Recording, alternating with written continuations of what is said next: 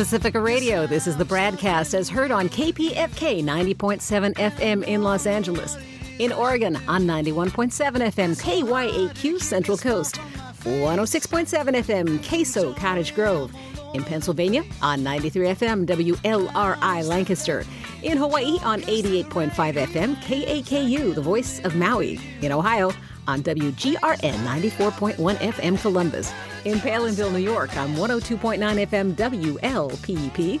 In Bellingham, Washington on KZAX 94.9 FM. In Minneapolis, St. Paul on AM 950 KTNF, the progressive voice of Minnesota.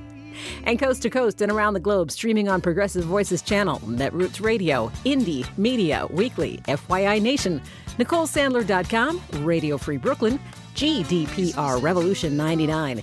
Detour Talk, Radio Monterey, and Radio Sputnik. Blanket, blanketing the globe five days a week, or blanketing. It's already late in the week, isn't it? The BradCast is usually hosted by Brad Friedman of bradblog.com, but we're giving him and Desi one more precious day off. I'm Angie Coiro of In Deep with Angie Coiro, heard on many of these same stations and streams, with 2016 kicked firmly in the butt and out the door. We now wallow in the dreaded 2017. When you are feeling lost, there is nothing as helpful as a map. A map can tell you where you are, let you get an impartial grip on your real environs, then help you figure out the road to where you want to be. And that's what I want to bring you this hour.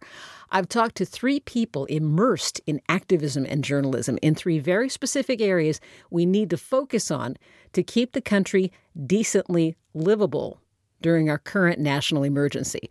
And I'm about to bring you conversations with Lisa Graves of the Center for Media and Democracy about beating back the American Legislative Exchange Council, with Dave Johnson of People's Action looking at trade and wages, and with Katie Klabusich of the Katie Speaks and the Establishment about holding on to the gains we've made in women's rights while continuing to fight for more.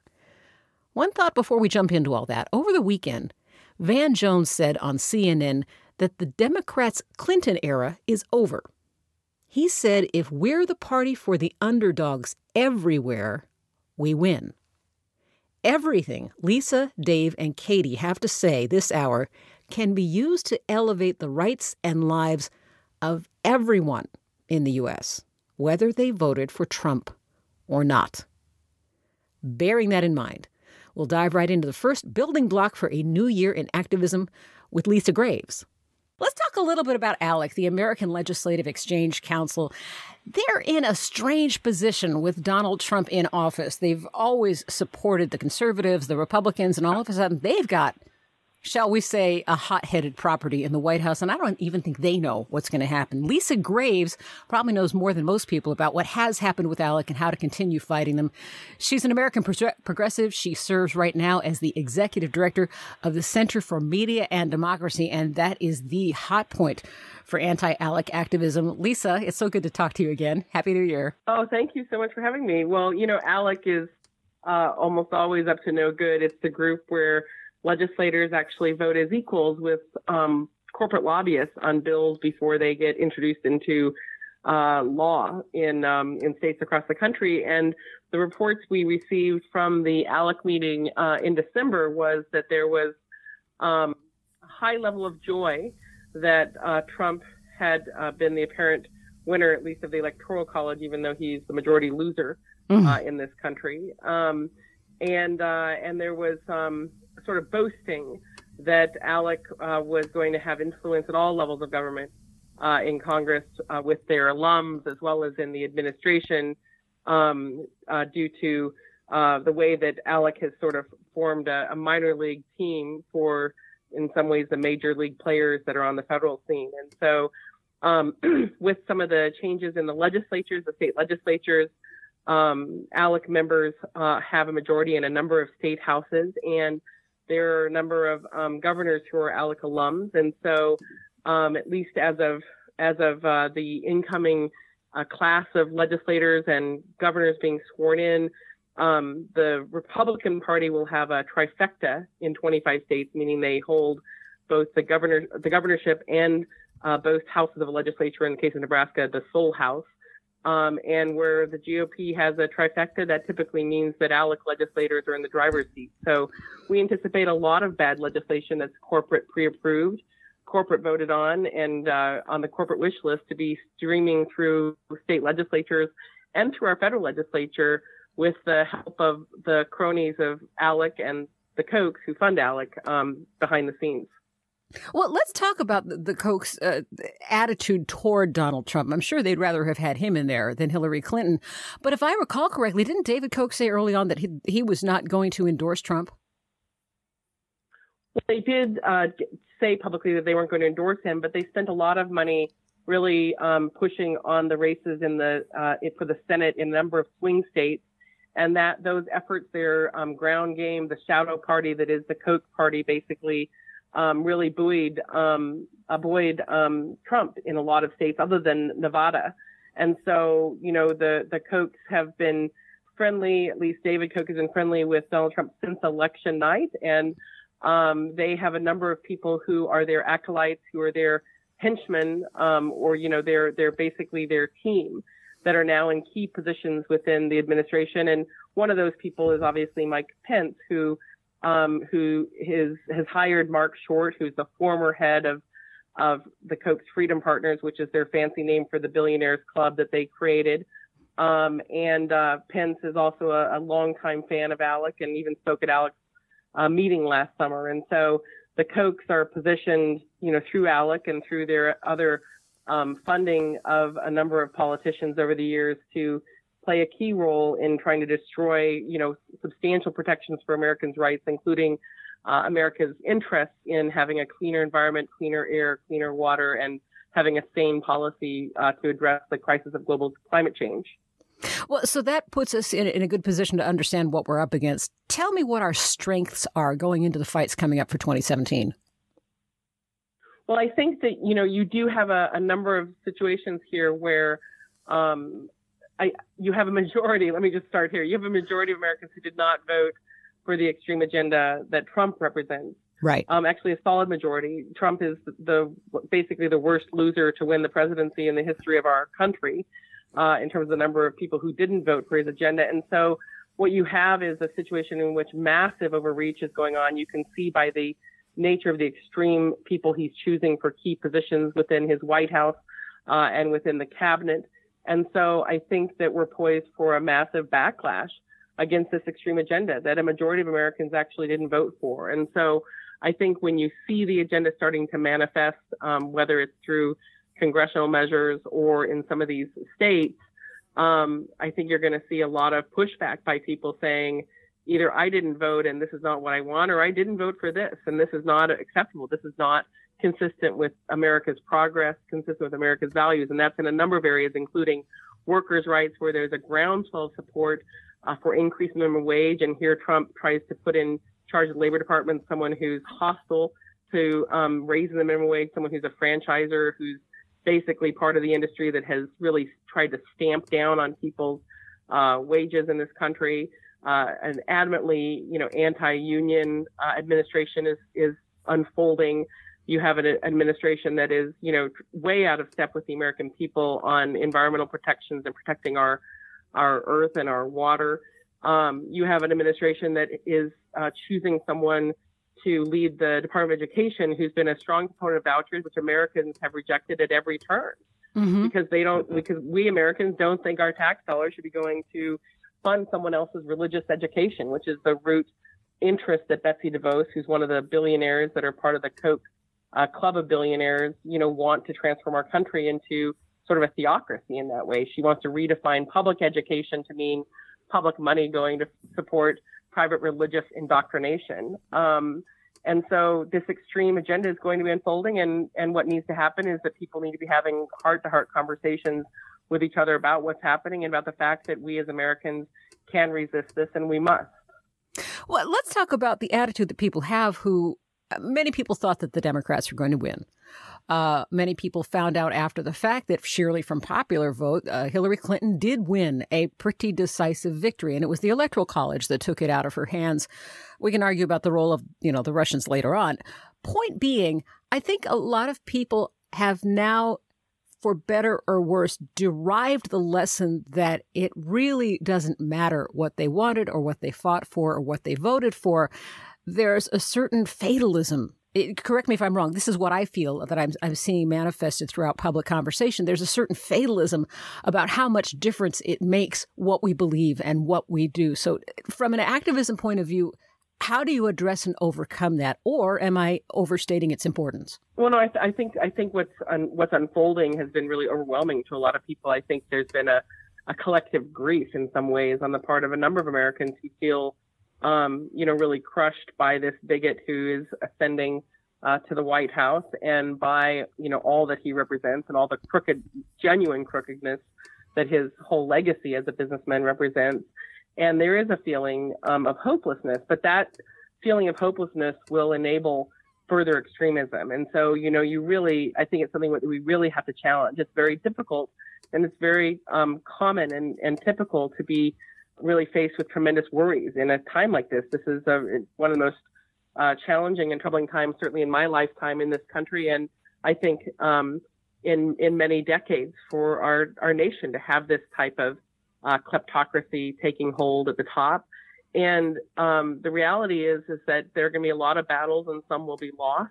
Mm-hmm. Um, but you know, you don't you don't go home because um, your values aren't, you know, necessarily vindicated at a particular on a particular election day. These are about core values for us as a people and as Americans in terms of the diverse country that that has made us stronger and the values we um, hold in terms of the, the the need to protect children and make our planet a more hospitable place going forward versus a less hospitable place. And so, um, I guess the, the short the shortest part of that would be to say you know, this isn't a policy battle. This isn't just some piece of legislation where you may win or lose and you feel like you're disappointed and you go home. This is this is about our our future, our destiny. And so I think we have no choice but to stand up and speak out and and to realize that worry uh, never made anything better uh, ever, but mm-hmm. action has. And we just have to put one foot in front of another and um, and stand up and speak out where we can and speak up how we can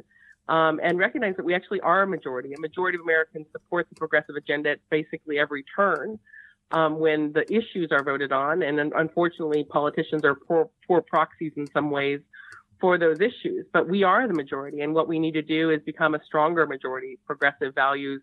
Um, you know, we need to organize, uh, dig deep, and and try to turn the tide uh, in the coming years because otherwise, um, otherwise they will expand um, and they will entrench these right wing regressive forces, and um, and it will become much more painful for everybody. And so um, I think that it's easy to feel like maybe your vote doesn't count because maybe it actually wasn't counted, uh, mm-hmm. uh, or maybe it was distorted in the way obviously the big money um, is distorting our elections. But the fact is is that um, organizing isn't just about election days. Organizing is about what people do day in and day out every week uh, of the year, and we have a lot to fight for to um, make this century a, a, century of peace versus a century of war, and to you know shake off some of these really regressive extremist uh, views, these racist views, these sexist views that Trump represents, and move forward. Because you know we had eight years under President Obama, who was certainly not perfect, but who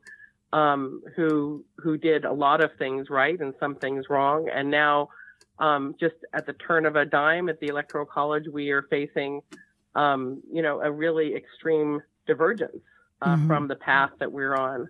And um, that path is one that, that I think most people would prefer, and certainly that's what the what the voting shows. But beyond that, you know, 94 million Americans, uh, estimated um, estimated number, didn't vote, and so there are a lot of people who didn't vote who may think that it doesn't matter, and now we're about to see how much it does matter when other people vote and vote against your interests. And so we have a lot of work to do to build on that majority to make it um, much harder to defeat in the future. Let me ask you one more question before I let you go. And I, I, want people to be able to visualize what victory looks like. So, can you tell me a big win that we've had against ALEC in the past year that we might hope to duplicate or add on to this coming year? Well, there's there's two things actually. I would just say in the past year we actually uh, collectively through the a number of organizations and through our investigative work, we were collectively able to push um, Ford Motor Company out of ALEC. Uh, we were able to push Enterprise Rental Company, the biggest car rental company in the world, out of ALEC. We were able to push Expedia, uh, one of the biggest travel sites in the world, out of ALEC, uh, along with AARP, which represents millions and millions of seniors. And so that was very successful. But but there's another thing that I want to flag, which is that on election day in Florida, as Florida went to Trump, something else happened that really wasn't reported, which is reported widely, which is that uh, a major effort to amend the Florida Constitution to make it harder for Floridians to get access to solar energy was defeated. And it was defeated in part because of investigative reporting, our work to expose how part of the Koch network was embroiled in basically lying to the American people, trying to tell them that the solar amendment was really pro solar when it was anti solar. And oh. um, the audio that we obtained uh, went all around the state of Florida. And ultimately, that effort to amend the Constitution in Florida that was on track to win up to 80% of the vote uh, failed to meet the threshold to amend the Florida Constitution. That was a that happened to be actually a bipartisan, transpartisan coalition of people who rejected the corporatism that that amendment, that that deceptive amendment represented, and it and they did so on election day, a day in which in Trump, which Trump carried Florida. So I suppose you could say that's a bit of a mixed message coming out of Florida, but to me, what it shows is that when people um, are shown the truth, see the powerful, compelling narrative of how these corporations are trying to distort public policy to their own interests against the interests of ordinary people, we can prevail. Uh, and we and when they have a choice like that on a policy issue, we most often do prevail. Lisa Graves, she served once upon a time as Deputy Assistant Attorney General at the U.S. Department of Justice, Chief Counsel for Nominations at the U.S. Senate Judiciary Committee. Nowadays, she heads up the Center for Media and Democracy, keeping a sharp eye on and advocating against ALEC. And Lisa, it's always a joy to talk to you. Thank you so much. Angie, thanks so much for having me on. Happy New Year. And to you. Find out more about Lisa's work at prwatch.org. Next up, pressing for full autonomy for women with the most women hostile White House in modern history. Katie Klabusich is next. I'm Angie Coiro on the BradCast.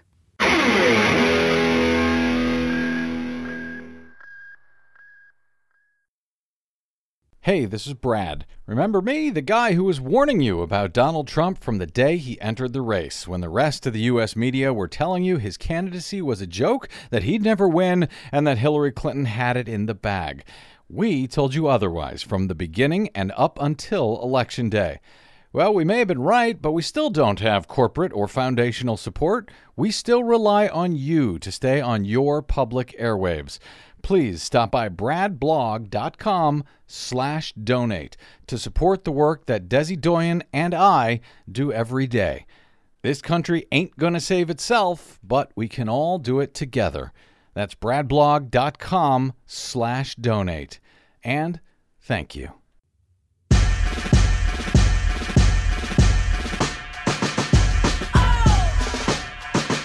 It is the BradCast. I'm Angie Coiro looking into some of the areas that we need to push forward into 2017. Some of those may be downright pleasant. Haven't found any of those yet. So let's tackle some of the ones that will be on the tougher side.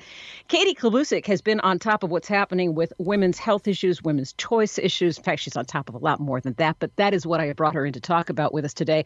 She is with the establishment. She has her own radio show, Katie Speaks. Katie, it's good to talk to you again. Thank you. I'm glad to be back on Brad's show and talking with you again. Well, let's talk about what is confronting women. Something that brought this to mind for me, although not directly related, when North Carolina came up with the bathroom bill to be more concerned with who uses what bathroom as opposed to, say, who might be hungry in their mm-hmm. state, and under Barack Obama, they suffered a pushback from around the country. They suffered monetarily. But Texas has just said, you know what? We're going to jump on that train. We're going to look at our own bathroom bill. And I thought, oh, God, there go women's rights. There goes personal choice. There goes all kinds of stuff because the advent of Trump looks to be enabling people in a way that, at least under Barack Obama, got some discouragement on the public level. Do, do you, are you seeing the same connection there that I am? Yeah, it's a real problem. I have a piece coming out for Truthout probably this week where I talk to a lot of advocates and and people who do the pushback on these laws. Right, we've you know we've definitely seen uh, reproductive rights and health attacked over the last you know four or five years in particular. You know even under this president, but we at least had a friendly attorney general. Uh, we had had uh, a president who had trouble saying the word abortion, but was at least, you know, fundamentally in general, you know, in favor of most reproductive, you know, health care. We had advocates. He listened to people, right? That was super helpful. Even the Democratic Party, as as a reproductive justice movement led primarily by young women of color, has built. We even saw the Democratic Party invite those people in to put together their platform for this election. So we mm-hmm. had the first Democratic platform that had affirmatively, call, affirmatively called for the end of the Hyde Amendment, which is the prohibition for federal funding uh, to cover abortion care. And like as that movement was growing, we now have the most anti-abortion administration in history as much as Donald Trump is sort of scary in a flamboyant way, uh, the vice president elect from my home state of Indiana is actually a lot more terrifying. He's a very effective administrator, is Pence. Yes. Uh, effective at passing things that make you and I uh, cringe and make marginalized people's lives harder. And frankly, you've caused uh, an HIV outbreak in the middle of the state because of all the defunding of Planned Parenthood and the closing of the clinics there. But this administration as a whole, all the way down to who they've appointed as an attorney general and their Health and Human Services Administration, has really told us before before he even puts his hand on that book and takes the oath of office that one of their big policy priorities is to, in every way that they can, make things harder for women, for trans people, you know, and that's what's going on with the bathroom bills is that they're they're using you and I and our supposed need for protection from transgender women, right? People that this group see as actually men, which is not the case, but that's how they see it. Um, they want us protected, right? Our privacy and protection. Right. I'm tired of that being used. Like, my, I don't need protection and privacy problems from my trans sisters, right? I, if you really, right. really want to protect my privacy and my rights and my safety, you would be outlawing Republican men. Exactly. And this fits in with George Lakoff's whole theory that the people who vote conservative are looking for paternalism. They're looking mm-hmm. for the strict father figure. And the father figure is not only telling them what to do, but is doing it in their best interest, is doing it to take care of them. Right. That has been the shift in the anti choice movement over probably the last six or seven years, we've seen them go from protecting the fetus, which only got so many people on board, to having to pretend that they're caring for women's health, right? Like that was mm-hmm. what the HB2 law in Texas was grounded on. And by the time it wound its way all the way to the Supreme Court, Justice Breyer looked them straight in the face and said, if you are passing these, you know, abortion restrictions for people's health, you need to prove that it improves people's health. And they were fundamentally unable to do so. And in a win for science in general, and possibly even uh, my friend Jessica Pieklo at Rewire, who um, is their VP of law in the court. She's just brilliant on on these issues. Thinks that a lot of his decision there may actually have good bearing on voting rights cases in the future, because he made the point of saying you have to prove that this does the thing that you say you passed the law for. So if you say you passed the law for privacy or safety or someone's health in your challenge now, you have to prove that that is actually the case, that the law does the thing that you said it's supposed to do. Um, and yes. we know most of these laws don't do that, right? It's how, you know, HB2 got overturned.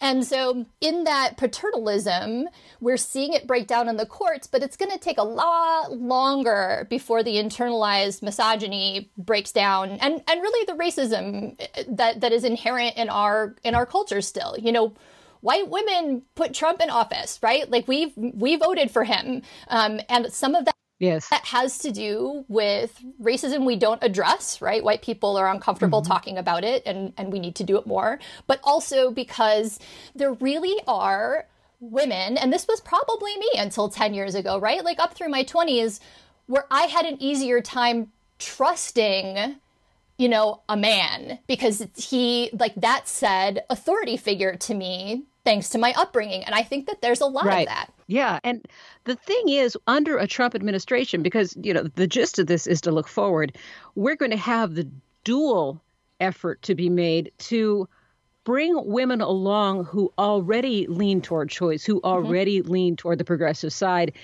and even amongst them, going to have to educate them in a way that we really didn't have to do under an Obama or under a, a Bill Clinton where there was a guiding principle that we were moving closer to full humanity for women. Right. This is definitely uh, a wake up call for a fair number of people with a lot of privilege. Um, there were plenty of people who suffered under Obama and under um, Clinton, but they're they're the people that tend not to have a lot of time to advocate for themselves. You know, the people who are working multiple jobs and low income people. Like it's, you know, I can speak as someone who has spent most of my adult life in poverty. It is exhausting. It's just the mm-hmm. the everyday things that you have have to do just to keep up and stay afloat don't leave you a lot of time to advocate on your own behalf. And frankly, if you are someone with um, with a mental illness or a chronic illness, or ha- have or do live in poverty, bizarrely, um, those things are seen as disqualifiers for you speaking on those issues. So it can be a challenge. Right. It can be a challenge under under an administration or you know a governor like let's talk local local is important right under mm-hmm. a, a governor or city council or president who is ostensibly understanding and empathetic. It can be hard enough to get your issues heard in front of them, right? And now we right. have an administration that says they don't even want to listen to security briefings, let alone care whether or not I can eat tomorrow. And that understandably is causing people a lot of distress. This is going to be a time where we have to make sure if we're not just going to be the resistance and harm reduction, but if we're going to make some progress in some places, people have to be more con- considerate about caring for each other, right? We're going to need stronger networks um, in our personal lives and in our activism communities to make sure um, to make sure that we're cared for as we're doing this work because you know, as much as I love to be positive, it is going to be harder. It is harder mm-hmm. work to do this to do this harm reduction than what we were all hoping to be, which was to push you know, a progressive president to the left, right? That can be yes. exciting and invigorating. I was like really into it. Like, how far left can we push Hillary? This is a different kind of energy, and we can do it. Um, but we really, really are going to need people who typically sit on the sidelines to get involved. So let's let's pick some some points out of there, and we need to set up self care, and we need to set up caring for each other because we need to harness everybody's ability to be active and to be effectively active, and we also have to be aware that the temperament is going to be different under Trump than it would have yes. been under Hillary Clinton, and then it than it was under Barack Obama. Moving forward from there, let's talk about some specifics. Obviously, the Supreme Court is going to be key to things not just during the Trump administration, but many years carrying forward what's in our arsenal and what can we do to try to make the next Supreme Court appointment as painless as possible or as, as the least harmful it can be? We're going to have to get really, really active calling our representatives. And this is one of those things um, where I'm mostly talking to people in blue states, um, but also you know, we don't like to think of it this way, but there are plenty of Republicans that don't really like Trump. I mean, we saw it during the election, right? People reluctantly, you know, getting on board or refusing to campaign for him altogether. Um, you know, this is something that can definitely be done right now. There's a movement and a campaign going on with the organization All Above All and they're one mm-hmm. of my favorites. They put together a huge ad buy because Congress comes back before the inauguration, right? The newly elected representatives.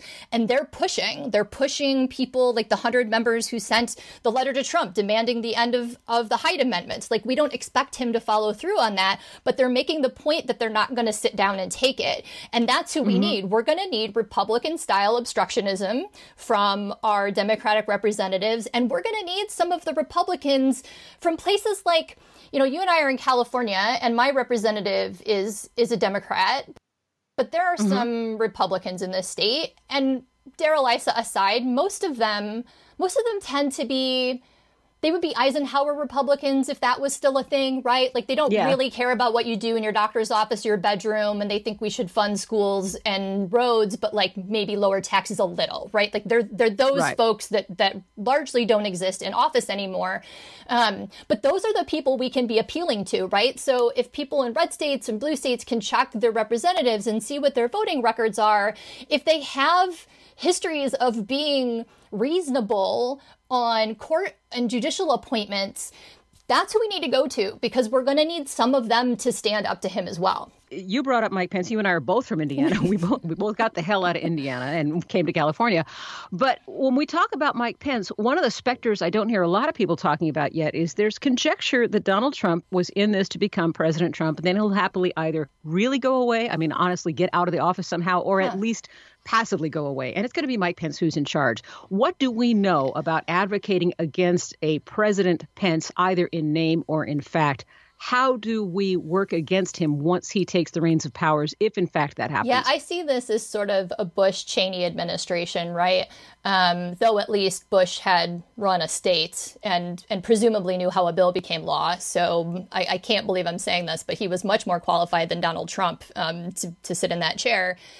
uh, the I think that the most important thing is for people to know about him. We don't talk about vice presidents all that much, uh, unless unless sadly. Um, or, or, not sadly, unless excitingly they have they're they're memeable, right? I think that's one of the things I'm going to miss most about this administration um, is is for all his faults is how memeable Joe Biden was because we really are not going to get any fun stuff um, out of Trump and Pence in an LOL sob way, but not actually fun. Yeah. Uh, so it's yeah. it's really important that we don't stop saying his name, um, not just for this administration, but for those of us who are looking beyond.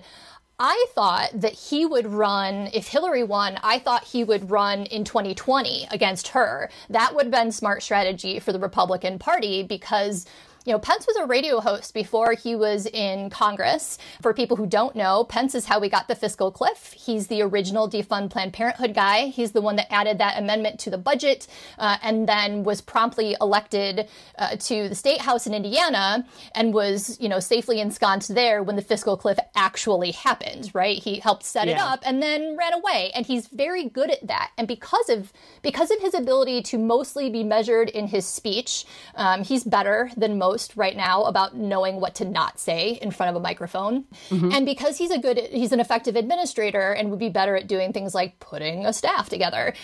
It is terrifying the idea that it's possible that he could at some point run for president after this. And having been uh, a governor and a vice president, that means that he would have held the two elective offices that overwhelmingly in our country's history lead to the presidency. The only third category there is the military, and that's mostly from our early early days because our only leaders were military because we had not been around very long. So people need to really pay attention to Pence because I promise you he's not going to go away. He's too smart for that. He didn't say yes to being Trump's VP because he super likes Trump. He said yes right. because it's good for his political future and I promise you he is going to run for president. So we need to make sure that we're holding him accountable for the the things that probably are coming from him in this administration, even if we don't block them now, we have to have a long game strategy um, as progressives or Democrats or however, um, you know, the people that are listening identify. We need to make sure we keep track of him because he's, this is not going to be the only White House office he tries to occupy.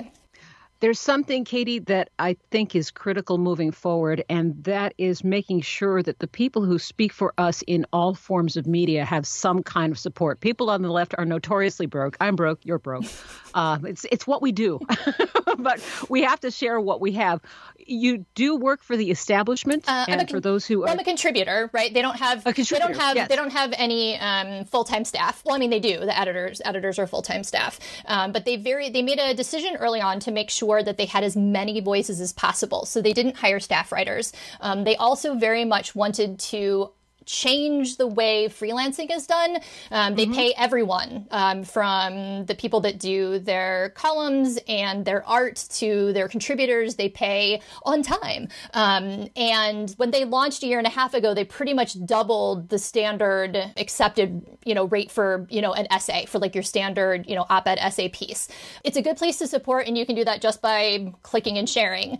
And I'm going to be their primary Trump coverer uh, starting right before the inauguration. Uh, so they're a place that um, is good to is good to share, and they've been really really supportive uh, of me, of my writing on everything from non monogamy to mental health to poverty. In fact, when they brought me on board before they launched um, in our Skype meeting, my editor Kelly told me, she was like, you know, we really liked your orgasm essay and your stuff on poverty. And I was like, I'm home. All right. Like, yes, yes. Um, but they really they make a real effort to have as many marginalized voices as possible. Um, the editors there are very are, are great. Highlighting issues that don't get talked about and this is going to be a time where that's as important as it's ever been and where I'm sure you were going most people who are independent content creators they provide a lot of infrastructure which is good because it saves us from having to do that but most of us don't get paid for that.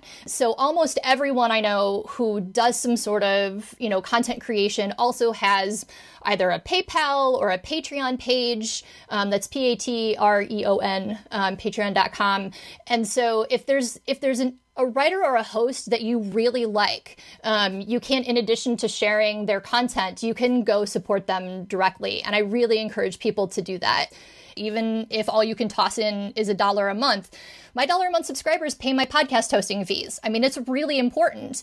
It can be good to look and see just the tangible reminder that people support what you're doing. And you're right. In a Trump America, independent media got even more important. Yes, it is. It is. And I'm glad you carved out some time in the midst of all your work. That's Katie Klabusich. She's a contributing writer for The Establishment. She's host of the Katie Speak Show on Netroots Radio. You can follow her on Twitter at Katie underscore speak. Thank you very much. You lovely. Thank you so Thank much for having me on. Trump might do something right in office, maybe more than one thing, in the specific areas of trade and wages. Coming up next on the BradCast.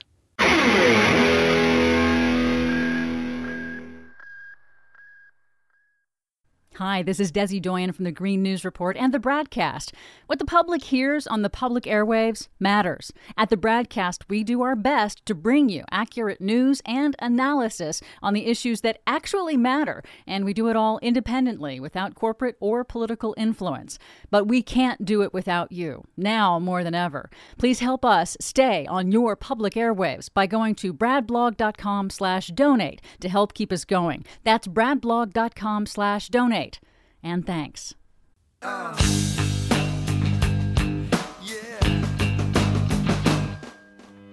Brad and Desi are off today. Angie Coiro here, keeping the chair warm and the mic hot and the view as optimistic as possible.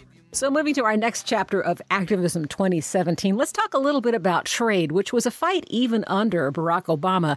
And who knows where that's going to go under gag on this President Donald Trump, or if he gives up and leaves, as some of us anticipate, President Mike Pence. Let's talk to Dave Johnson, who's been following the trade, trade, trade, the trade picture for a Twade. long time. the trade picture for a long time with our future.org, which is now a project of People's Action. And he's got his own blog where he covers a great deal of trade called Seeing the Forest. Dave, it is always lovely to talk to you. How bad is Trump? Hi, Angie. Thanks for having me on. How bad is Trump? Well, I've been saying that the worst case scenario is for Trump to do anything he said he'd do. But on trade, like with everything else, we have no clue what he's really going to do, and he won't give a press conference and he and we we simply have no clue what kind of policies he'll pursue. But on trade, at least we can look at some of his appointments. Uh, his transition advisor on trade is a guy I've met who runs a steel company.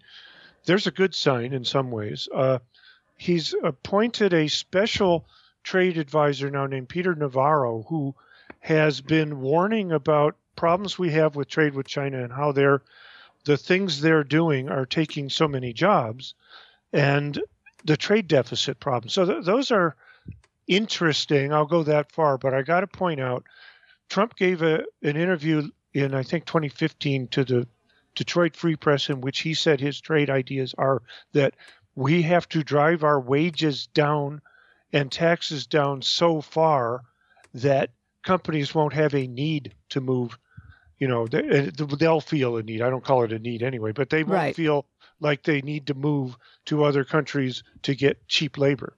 He mm-hmm. wants. He said he wants to drive wages down so far here that they don't do that. So Yippee. So that's where we sit. That's where we sit. So, but let, let's start with, uh, of course, TPP, the Trans Pacific Partnership, which was a big campaign issue, is gone Mhm. for now. We'll see. In But, fact, can uh, you bring people up to date on that? Just just a thumbnail sketch of how that finally went away. I think people may not even have noticed it's gone. Okay, the Trans Pacific Partnership had been uh, negotiated and it was going to come before Congress. They were going to try to push it through in what's called the lame duck session of Congress between the election and the inauguration, Mhm. which I think is finished. Uh, they didn't bring it up. And the reason they didn't bring it up, even though Republicans want it, and they might have had enough Democratic votes, was that with a President Trump coming, the Republicans wouldn't do it. Okay. So, Uh, so we're saved from TPP. mhm. It it appears dead. We'll see. Uh, you know, Trump campaigned against it, so the odds are it's gone. If we if we were to revert to a President Pence, it would be back in about a minute. Yeah. Yeah. But one of the things he said he would do in his first hundred days is renegotiate NAFTA. hmm Now, he never laid out what he would renegotiate it to do. Uh, interestingly, though, the the people on our side, uh, people like the Democrats, are having a there's a big press conference tomorrow. A number of Democrats are going to talk about how they would proceed with NAFTA. Uh, but today, right now, we have the AFL-CIO, the uh, umbrella organization of all the labor groups. On the 20th of December, they came out with uh, six ways we could improve NAFTA for working people, and that's a good guideline. Yeah. Uh, it- do you want me to go through quickly? Couple, are? yeah. How about, how about a couple high points? All right. Now, these are the things to look for. And if Trump is, is really going to do good for workers on trade, we have no idea. We doubt it. There's no signs that he will. But these are the steps he would follow. Now, the first one is eliminate this private justice system for foreign investors, or, the, or that we called corporate courts Right. where they where they have this thing called the ISDS, uh, the uh, investor. Oh boy, I've had a nice vacation. yeah, Nobody's writing uh, this down. It's okay. yeah, okay, ISDS, the investor state dispute settlement. There, it came back to me. Okay. Uh, that takes uh, disputes between corporations and governments to a private court with corporate attorneys where they could say, well, we don't like that you decided not to build this oil pipeline. This is an actual case going before an ISDS under NAFTA. And so we're suing your government for doing this, the uh, Mm. Keystone thing. Uh, they say that just shouldn't be a part of these trade deals. That was initially set up for if a banana republic, uh, if if they're ju- if you're going to build a railroad in some country that's run by some dictator and the dictator decides to seize the railroad and give it to his brother-in-law, Right. okay, then you have a way before you build the railroad of having an agreement that if there's a dispute like that, you can get it resolved. Now, by applying that to our country, they're saying, well, corporations feel democracy is just like a banana republic, and we don't want to go through your court system. Okay, Mhm. anyway. Okay, the second uh, of the six is improve the labor and environment side treaties of NAFTA. Uh, one of the things that happened under Clinton was they came out with these labor and environment because it wasn't in NAFTA. They came out with these side agreements, totally unenforced, totally weak, uh, and they're not doing anything to help labor or the environment in NAFTA. Mhm. So those need to be improved. We need to have strong labor standards and environmental standards if we're going to have these trade agreements. Okay. The third one is in address currency manipulation by creating binding rules. Right now we have these loose rules and we don't enforce them. Mhm. Fourth one, I know I'm talking a lot. Sorry. No, I'm getting this though. This is good stuff. Oh, okay. Uh, the fourth one is upgrade NAFTA's rules of origin. Now, this is kind of complicated, but it says that because we've made this agreement, then the NAFTA countries get to have, you know, th- there will be only a small percentage of auto parts, et cetera, can be coming from outside of NAFTA to not get a tariff. Okay. Uh, and I think it's it's something like 35%. TPP changed that to 65 or something percent, so that 65% of a car or auto parts or something could have been made in China Oh. and still not have the tariff situation that applies to trade partners. Anyway, so they need to improve these rules of origin especially on autos because that's such a big business. But in general, to not have the trade agreement leak things from countries that aren't parties to this come through without tariffs because that erodes uh, wages. Mm-hmm. So this is Uh, these are all items that, at least on the face of it, Trump could address. But because he hasn't said specifically what direction Right. he wants to change NAFTA in, we don't know. Right, but if he were going to do it in order to raise wages here and help jobs and help our trade deficit, that's what he would do. Got there's it. two more. I'll go quickly. Uh, the, Okay. the second to last one is right now there's a procurement chapter and it undermines Buy America laws. Mhm. That there are, these trade pr- agreements prohibit us from when we do tax dollars like the stimulus from saying that like the roads and stuff and the bridges they have to be built with American steel.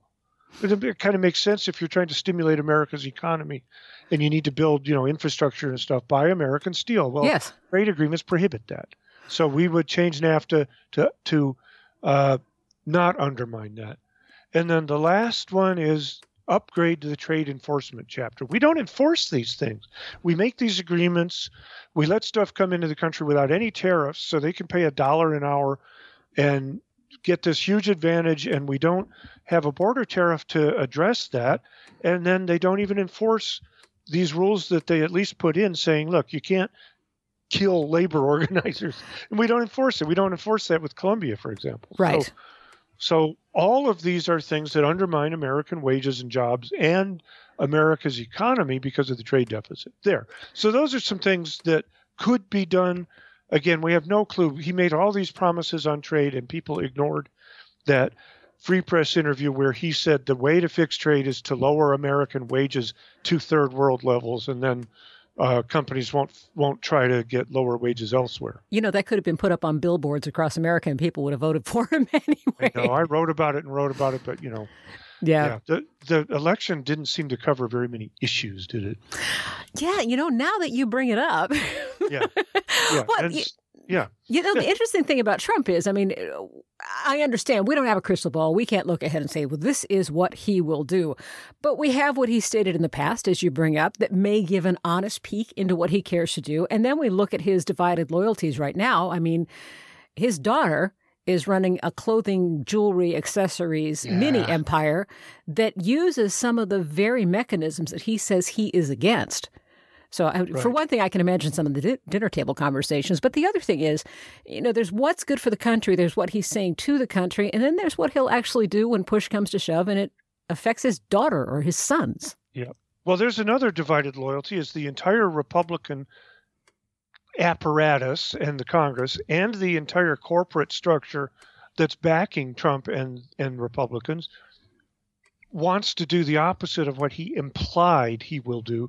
They want to be sure they can get the lowest possible wages with the fewest possible employees, which is the opposite of what Trump said. So so he can he can say what he wants. They can override his uh, vetoes of things. I don't think Democrats would join him, but but now they're just lining up behind Trump. So we're, I don't know. Nobody knows, and he won't give press conferences, and and we're in totally uncharted territory. I mean, the the not giving press conferences thing is is kind of astonishing that we don't we the people get no information from our supposed government that's coming in. Well, Uh, and now we have that weird. we have that weird declaration now from the Wall Street Journal that even if he were to hold a conference and say something that were a blatant, blatant lie, they were not going to call those lies because they think that's editorializing or moralizing. So Yep. when information does start to come out, even if it's completely inaccurate or he's positing something that clearly isn't true, we can't anticipate finding that out. Since we're positing this hour as, as something of a guidebook as to how to move forward, uh, let's try to read some other tea leaves and see how that would affect potential activism. If we're talking about the best trade arrangements for the U.S., for the workers, and we look at the appointments that he is making to his cabinet and his advisory positions, what do we know about those people and what do we know about advocating with or against those people? people like uh, Puzder, Pudzer, Pudzner, the labor secretary, Yes. who who runs a low wage uh, wage theft chain of uh, fast food places, a couple of them. Uh, it's not good signs about what's coming because he's appointed these billionaires who rely on the lowest possible wages. Uh, how can we address this? Uh, we need to have uh, clearly well organized people helping back up the Democrats that are in the House and Senate to try to stop some of this. But but it's it's a matter of getting the word out past the walls that Trump supporters have built around themselves as far as receiving accurate information. Mm-hmm. You know, there that might means, be. A, that means you, by the way, with on the radio and things like that. well, doing the It's best all we on can you, here. Angie. It's all on you now. I'll get right on it, Dave. Yeah, get on it. Well, you know, something that Van Jones said over the weekend, and, and I mentioned this a little earlier in the show, something he said really resonated with me. I have felt absolutely no compassion for the Trump voters at all since the election. None. Zero. And then when Van Jones advocated a couple days ago to see the possible manifestation of the Democratic Party in the future as the real party of the underdogs, as really embracing the left, as really working for the workers and the little people. Just the use of the phrase underdog made me think if I can see the potential Trump voter or the actual Trump voter as someone who is fighting against being an underdog, maybe I can relate on that level. If I'm not going too far afield of your own thought pattern, is that any way that we might engage Trump voters on financial and trade issues Yes. by making and it clear Trump- we know who they are and we know what they're up against? yes, I, I would say yes to some extent. Uh, a lot of people who voted for Obama twice voted for Trump in places like, uh, you know, the the the I, Ohio, Iowa, uh, Michigan, you know, places places where they used to have good jobs and now they have low wage jobs if they have jobs at all. A lot of people. Right. and that's black and white. Now the black people knew better than to, and others knew better than to fall for a lot of the Trump stuff. But there's a information gap that I feel that a lot of people have where they're not getting accurate information and they're not and that doesn't didn't really leave them a whole lot of choice if they feel they are going to fix things. I mean, Mhm. Trump had a simple message. He said, "Fire bad," basically. He said, you know, the, the Frankenstein from Saturday Night Live, "Fire bad," but he said, "I will fix it." Mhm. That was his message. I will fix it, and he offered hope to people who have gone through quite a bit of change. Uh, and those people did not hear contrasting messages. They heard lies, a lot of lies through the information sources available to them. Yeah, you and I follow news a lot. Mhm. Uh, if we don't follow news a lot, then what happens is the stuff that breaks through is what we hear and what we're then going to think about. And so I I don't have a lot of sympathy for Trump voters who voted, you know, for a racist, misogynist, etc. Mhm. But as far as if you look at how people respond historically, internationally to the problems they have, the loss of jobs, the boarded up downtowns and boarded up factories and I, I mean I travel to Flint every year, the homes falling apart, etc. Mhm. Uh, and they see it coming from trade and Trump's saying, I'm gonna fix this. They didn't hear the other side addressing this. Right. I didn't hear the other side addressing this, and I follow the news. So yes, I say it's time to make a real change and have the Democrats clearly stand up for the underdog, not just uh, say so. I, I'm glad you went this direction because it gives me a chance to push an article that I read from David Atkins the other day in the Atlantic Monthly about the importance of engaging the cranky voter. And in a sense, there's stuff that he's saying in Washington. Monthly. The, yes, thank you, uh, Washington Monthly. And in a sense, we've heard some of that before that you have to appeal to emotions rather than to logic. But he does go further than that, and he talks about really understanding how people are feeling and meeting them on that ground. And that's essentially what you just said is that, you know, that's where we fell down hard. So Right. I'm glad you brought There's a that up. key part of what I said, though, that, and that is that our information sources simply are not reaching them at all. Mhm. That's key here. Uh, we do not have uh, good funding for our media, and the right has put literally billions into their media, including Fox News, to reach those people with whatever they want them to believe. We have no sources that reach them at all, and we might not know how, but we're going to have to do that. I mean, even on Twitter, thousands of Russian bots pushing Trump, okay? Yes. Well, our site didn't have that sort of a thing going on. See, if you look at and analyze how to reach people, that's an important part of this equation, in my opinion. You are always a wonder to talk to. I appreciate it so much, Dave. Thank you for spending some time. Thanks for having me on. And that's a wrap on the BradCast. Brad and Desi return tomorrow. I have very much enjoyed my time with you. I hope it's been on the same on your end. And I hope to be in your ear again soon. To each of you, individually and to the whole world, good luck. It's